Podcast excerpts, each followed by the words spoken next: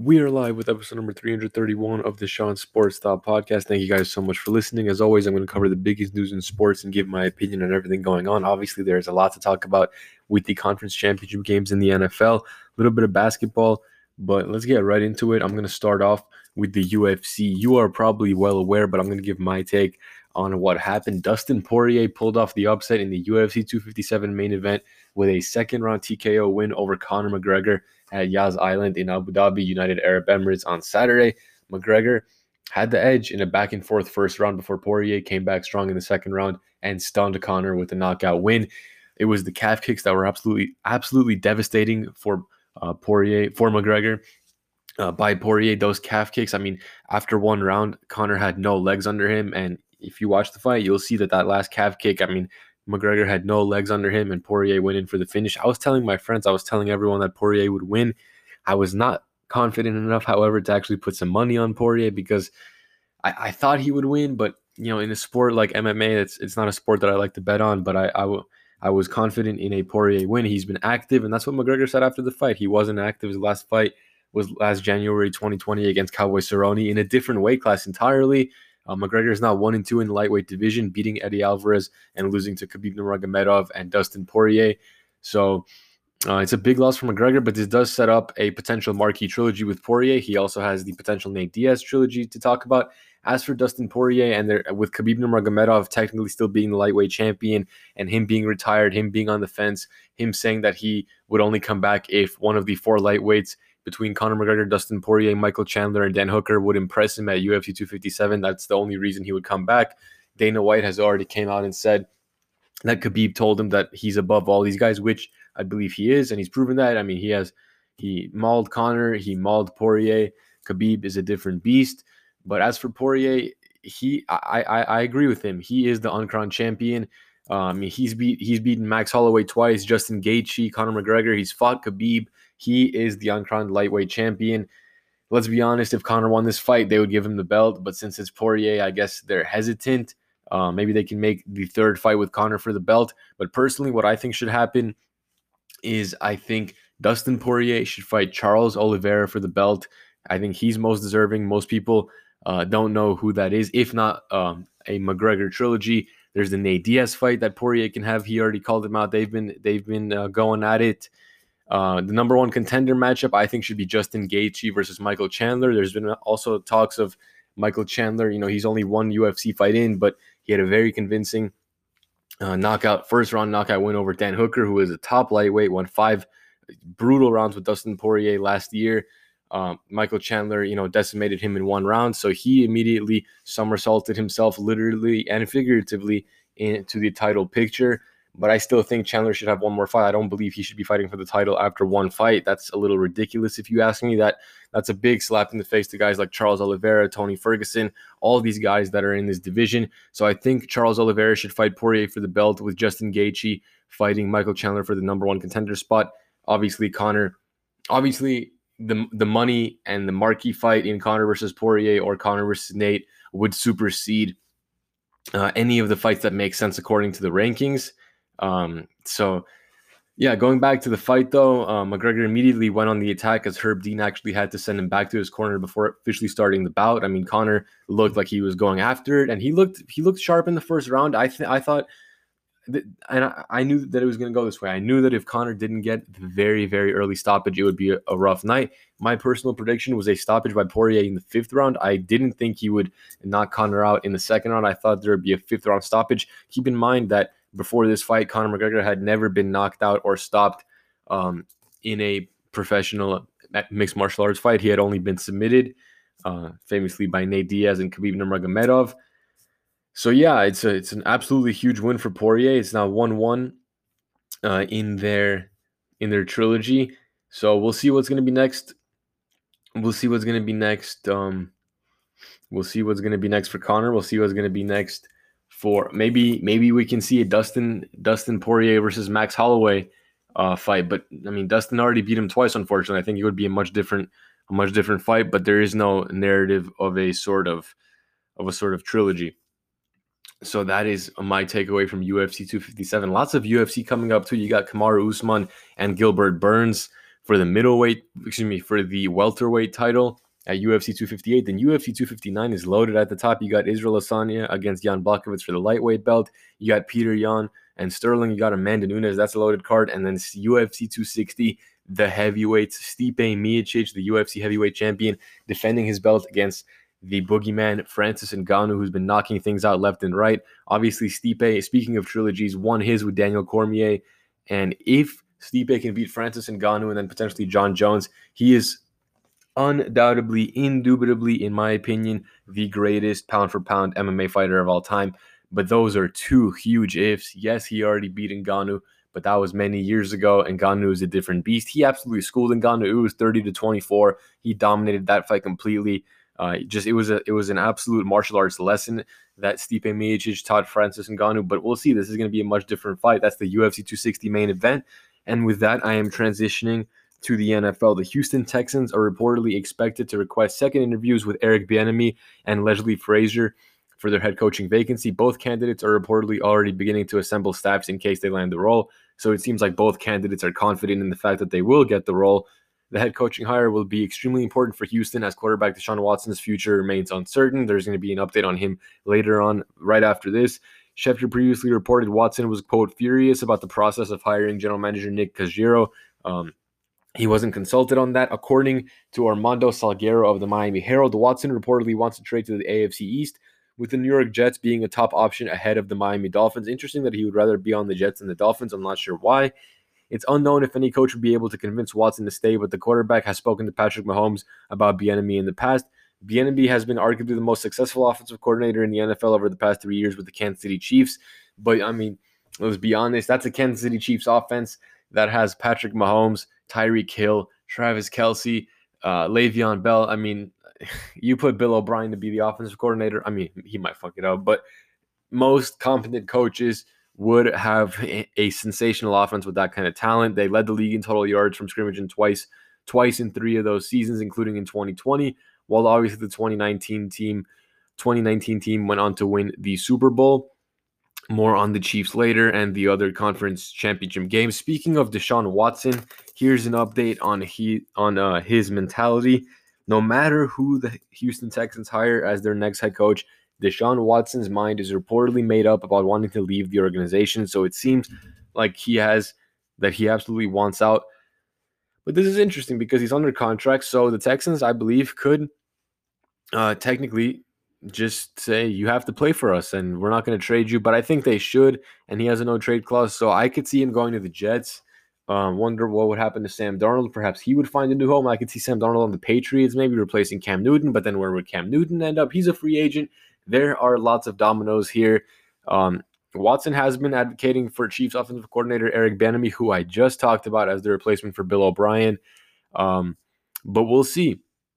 We'll see. Obviously, the um, you know, quote, it's no secret he's disappointed in a lack of communication during the hiring process. Owner Cal McNair said, per the Houston Chronicle. So if the owner knows, if you're the owner and you know why your franchise quarterback, why your franchise, I'm, I'm just going to go ahead and say it, why your franchise is upset, why why are you letting that happen? It makes no sense to me. Speaking of things that make no sense, this guy's greatness is it makes no sense.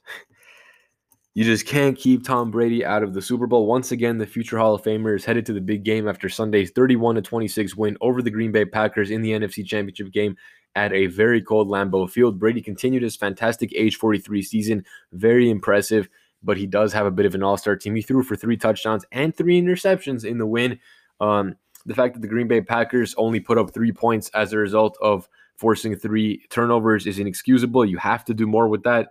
Tampa Bay will now be the first team in the history of the NFL to play a Super Bowl in their own home stadium. So they've been they've been a road team for for the duration of these entire playoffs, but they will be in their own home stadium in the Super Bowl during a game that's supposed to be that's supposed to have a neutral venue. Obviously, they're going to be at home, but it wasn't all roses. I mean, he had three second half interceptions. It allowed the Packers to nearly erase a 28 to 10 deficit and pull off a very, very surprising comeback. I honestly think they were going to do it.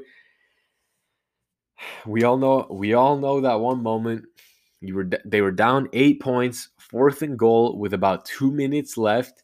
You have the greatest, in my opinion, the greatest quarterback of all time in Aaron Rodgers. You have a sensational, historic offense. Rodgers is playing at an MVP level, and you kick on fourth and goal. I mean, it makes no sense to me. And it was Matt LaFleur's decision.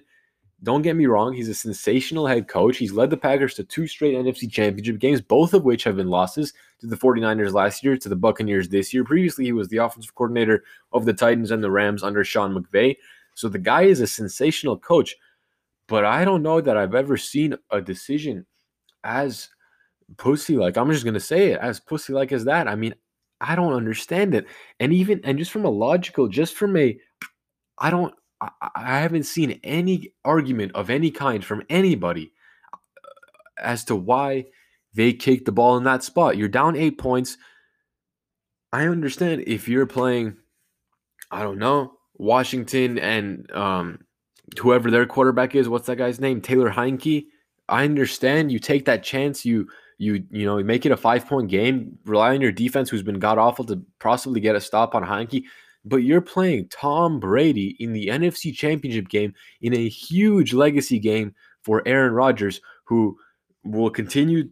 I mean, there's going to be that continuous argument of he only has one ring. Tom Brady has six. Tom Brady is going to his 10th Super Bowl. 10th Super Bowl. He's not nearly as talented as Rodgers, but yet he finds a way always, always, always to get it done. That's something that you can't, you can't knock that, you can't knock that away from Tom Brady. He always finds a way to get it done. So I just I don't on that decision absolutely boggled my mind. It made no sense to kick the ball on fourth and goal. You I mean let's say let's say it's fourth and goal and they go for it and it's incomplete, for example. It's the same you're still down you still need a touchdown if you Okay, l- let me put this into perspective. Let's say they kick the field goal, they make it, which they did yesterday and they stop the Buccaneers and Tom Brady. Let's say a minute is off the clock. You have the ball with a minute left in the game, down five points. So you still need a touchdown. You still need a touchdown to win the game. Otherwise, let's say it's fourth and goal. Obviously, you get the touchdown and the two point conversion. It's a tie game. But let's say you don't. Let's say it's incomplete on fourth and goal. The Buccaneers start in their own end zone. They start in their own end zone with about two minutes left. And now you're still trying to get the ball back and you're still trying to get a touchdown. So it just makes no sense. I don't maybe there could be an argument if kicking the field goal made it a three point game, then there's some kind of added incentive as to kicking the field goal versus versus going for it on fourth and goal. But it just makes no sense to me. And obviously that late flag, that it was a late flag, but it still was a flag. Um, so yeah, Brady's 10th trip to the Super Bowl. Uh, Rodgers is pissed. He threw Matt LaFleur under the bus after the game, saying that it wasn't his decision, it was Matt's. He's uncertain about returning to the Packers. I don't blame the guy. Yes, they've had two sensational seasons since firing Mike McCarthy and bringing in Matt LaFleur, but it's two straight NFC championship games that have been lost. He's now one in four in NFC championship games uh, it's just it's tainting his legacy. In my opinion, he's the greatest, not the greatest, not the greatest. Tom Brady is the greatest quarterback of all time, but Aaron Rodgers, in my opinion, is the best quarterback of all time in terms of pure talent, in terms of pure ability. I'm still riding with Aaron Rodgers, and he showed it this year. He's this year's league MVP. There's no debate about it. There's no question. It's Rodgers with how his offense has, has been playing. With all that considered, why didn't you go for it on fourth and goal? It boggles my mind. So Tom Brady was 20 of 36 for 280 yards, three touchdowns and three interceptions. Oh my! It just it just makes absolutely no sense. It I this is going to be a game that the Packers will remember for a while. Um, they're they're going to remember it for a while, and um, yeah. So will the Buccaneers, but man, the, the Packers have some tough, t- have had some tough postseason losses in recent years, and uh, more on Aaron Rodgers reaching this successive NFC Championship game apparently did not eliminate any questions about his long-term future with the Green Bay Packers. Quote, a lot of guys' futures, they're uncertain, myself included, Rodgers told reporters following the loss. Uh, so, as Matt Schneidman tweeted, quote, Aaron Rodgers used the words future, finality, and gutted multiple times. He also just finished his presser thanking all the writers for their questions all year. He says he'll be thank he says he's he says he'll always be thankful for this season. Says thank you again. And then his press conference ended. That sounds a lot like somebody that's done with that team. I'm not sure where he's going to go, but that sounds quite a bit. Perhaps maybe the San Francisco 49ers, that's where he's from. Um, it's crazy. He signed through 2023 and he played, he was sensational this year. It was arguably the best season of his career at his age. He led the league in completion percentage at 70.7% and touchdowns with 48 while throwing for 4,299 yards. Obviously, not many interceptions. Um, Packers head coach Matt LaFleur told reporters he is, quote, sure as hell, he sure as hell hopes Rodgers returns and the future Hall of Famer better be back here. Uh, he's under contract. He's 37 years old. Um, and I'm sure he did not forget how Green Bay traded up in the first round of the 2020 draft to select his replacement in Jordan Love rather than a player who could help the franchise while it still has a wide open championship window with him. Perhaps that was to light a fire under Rodgers' ass, but perhaps this might bite the ass of the Packers in the long run. Um, this man, um, it would be very, very weird and almost upsetting. I mean, I'm a Rams fan, but it would be upsetting to be honest to see Aaron Rodgers in a in a uniform that's that's not the Packers. It would be very strange and, and almost upsetting, I have to say. Transitioning to more football, Greg Olsen, who was a three-time Pro Bowler with the Carolina Panthers, is retiring after 14 seasons in the NFL. He played his final season with the Seattle Seahawks this season. He announced his decision on Fox's pregame show on Sunday. On Saturday, the network announced he would join the pregame show as a special guest. He later posted a statement on his Twitter account about his decision to retire.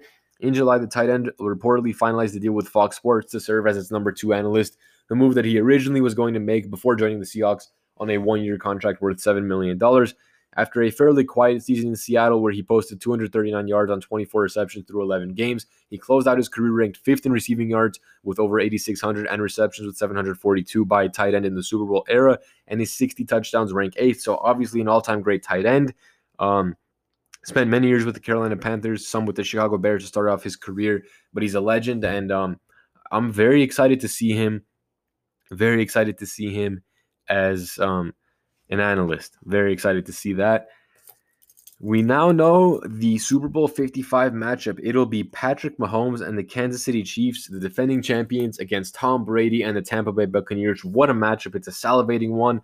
Arguably the best quarterback right now in Patrick Mahomes against the greatest quarterback of all time in Tom Brady. Kansas City clinched a spot in the Super Bowl with a 38 to 24 win over the Buffalo Bills in the AFC Championship game. What a win for the Buffalo Bills. They looked flat in the game against the Chiefs, but for a team that hasn't made the playoffs since 1995, you know, having a decent performance against the Chiefs in the AFC Championship game, what a season it was for the Bills.